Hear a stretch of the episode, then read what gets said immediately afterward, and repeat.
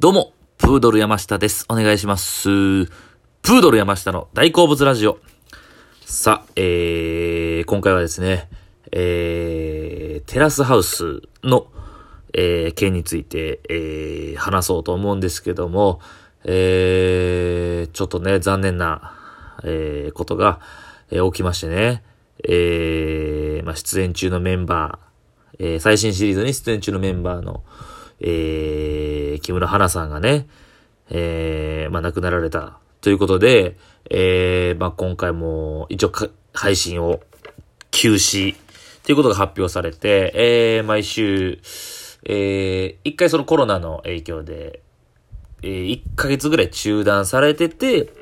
で、撮影は中止されたんですけども、中止される前の、えー、放送4回分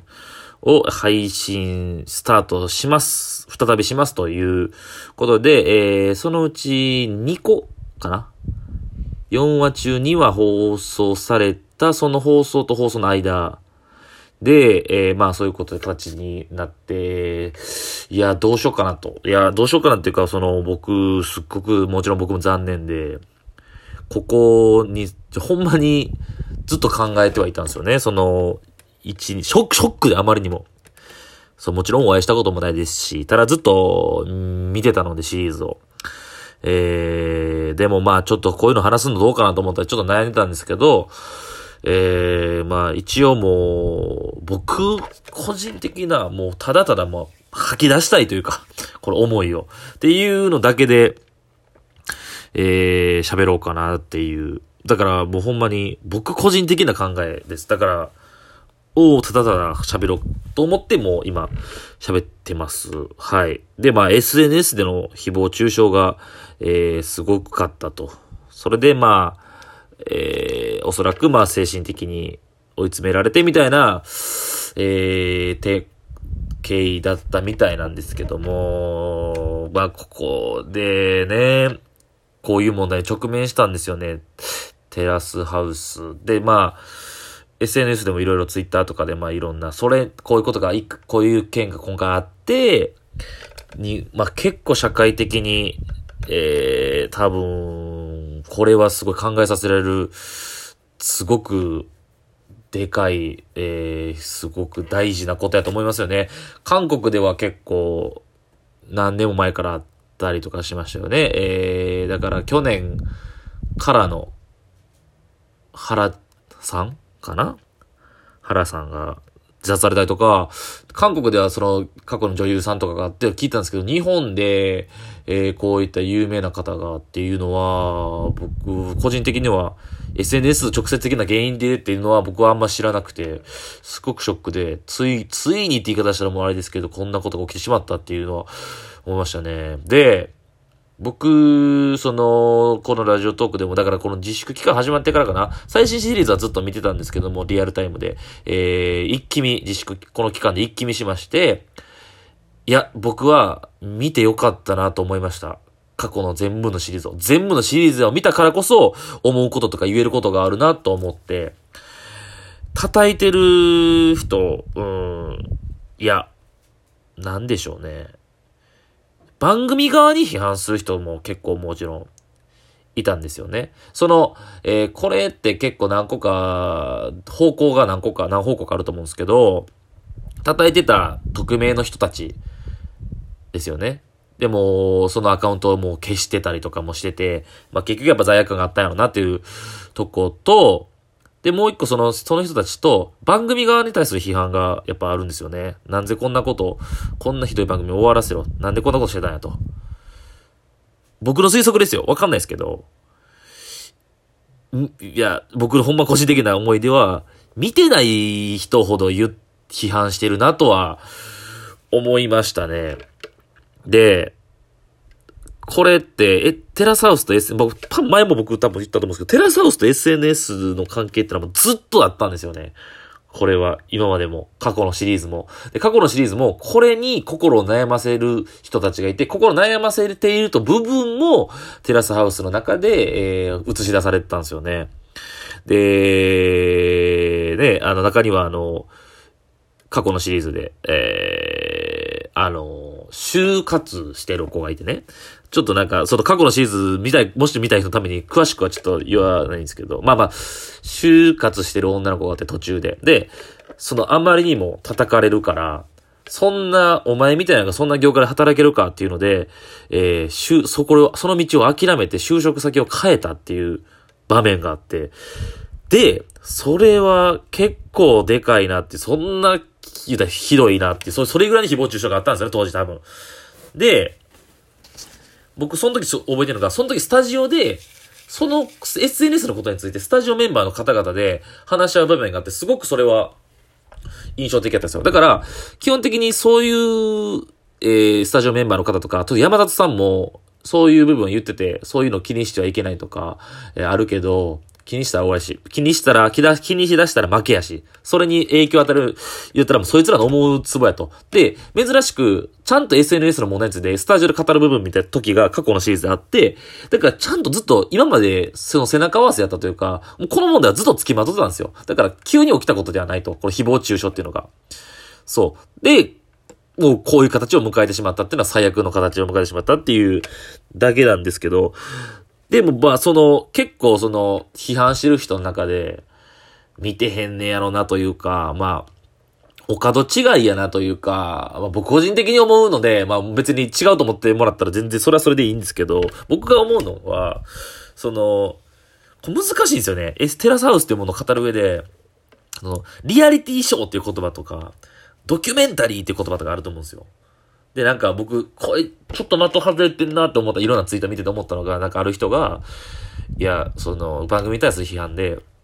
言うたら、まあ、切り取られてるわけですよね。その、編集を。で、まあ、これまあ、大前提として台本がない番組って言われてるんですよ。このテラサウス時代が。で、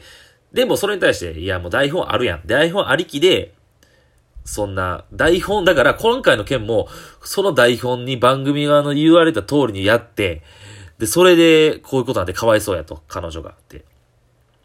まあ、僕見てて思うのが、いや、僕、これも個人的に、もう、思う、全然反対意見あってもいいと思うんですけど、台本はないとは思ってます、僕は。うん。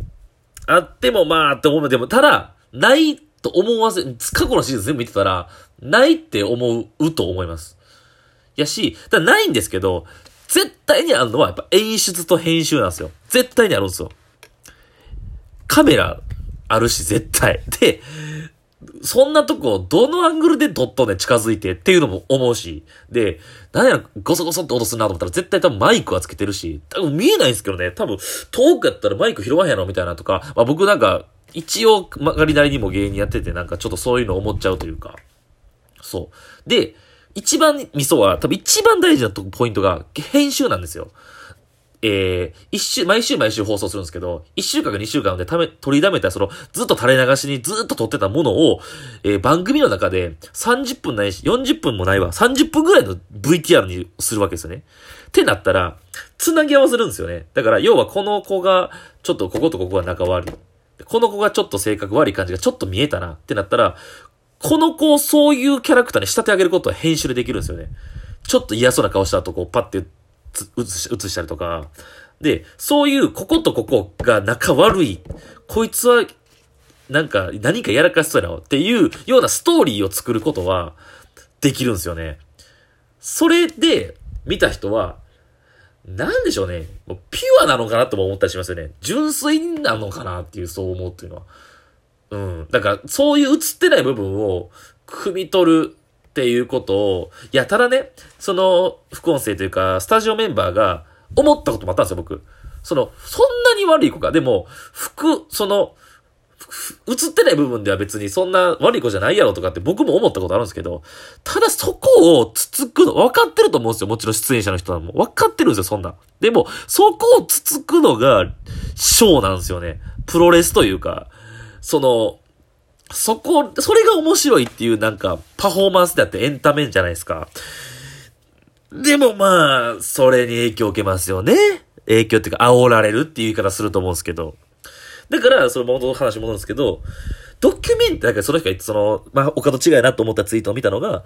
その、リアリティショーだって言ってるのに、そんな、なんか捏造というか、作る、その、つなぎ合わせてそいつに仕立て上げて、普通、そのリアリティショーだったら、そのまんまのありのまま流すだろうって。いや、ありのまま流しておもろいかっていう話です。見てておもろいか、そんなんっていう。そんな、何にもない映像をただただ流しておもろいわけないね。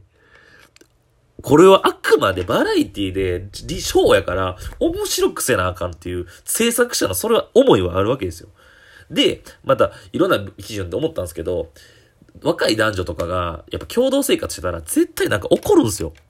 ただそれは、すごいスパンで、短いスパンで起きるわけじゃなくて、その長い一週間ずっとカメラ撮ってて流してて、ちょこちょこ起きるんですよね。それをギュッとしたら、それはそういう見応えな映像になると思うんですよ、僕は。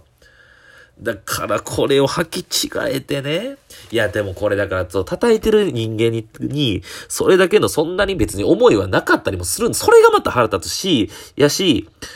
そいつらの一部のせいで、こういう、たくさんの人が楽しみにしてたものを奪うっていうのが、もう僕はもうそれが一番ムカつくというか腹立ってるって言いますよね。まあ、そう、同じそれに関しては同じ思う人は多いと思いますし。で、テラスハウスに関して何がおもろいねんって。いや、それ見てない人はもうもちろんそう思うし、見た上で言ったら別に、それはそれで別にいいと思うんですけど、でも、これ世界でめちゃくちゃ人気ある番組なんですよね。あの、フジテレビが作った番組なんですよね、もともとは。それをネットフリックスが、えー、まあ言うたらやりませんかということで、ネットフリックスで流して、ネットフリックス側がフジテレビ側に言って、で、それを、フジテレビの企画が、ネットフリックスの言ったら世界、世界で、全世界で配信されてたのに乗っかってヒットしたんですよね。だから言われてるのは、その、ネットフリックスとかアマゾンプライムとかある、テレビ局、日本のテレビ局が携わってる企画で、一番ヒットした企画なんですよ、これ。世界的でみんなが、で、今回も世界中が悲しんでるんですよね。それぐらいすごい番組、いい番組なのに、